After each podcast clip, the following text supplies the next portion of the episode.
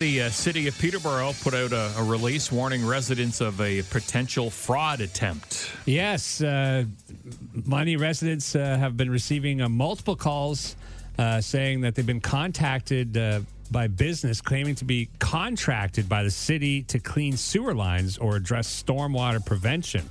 Uh, so the current scam involves uh, several concerning elements. Uh, one, uh, asking residents whether they will be home within a certain time period, uh, coming to residents' doors, asking to check their basements and yards pressuring residents to sign contracts and pay upwards of $3,000 under the guise that the government will reimburse them, Oh. uh, showing fake credentials, names, and phone numbers. How do the folks that do this, how do they live with themselves? Yeah, exactly. Like, I, I just couldn't wake up and think, my job today is to scam someone out of their hard earned money. Yeah.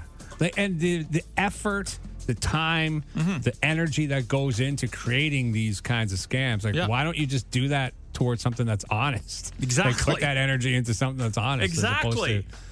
to- like coming up with like all these fake things and and making them appear and seem legitimate. Yeah. When like why would you Why would you do that? Yeah.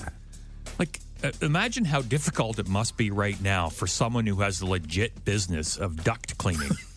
like, like, nobody believes you. what do you do? Oh, I own a duct cleaning business. sure, you do. like, No, you don't. You could never call anybody. No, exactly. Hi, I'm calling from Bill's Duct Cleaning Service. Click. Like, you could never do that. No.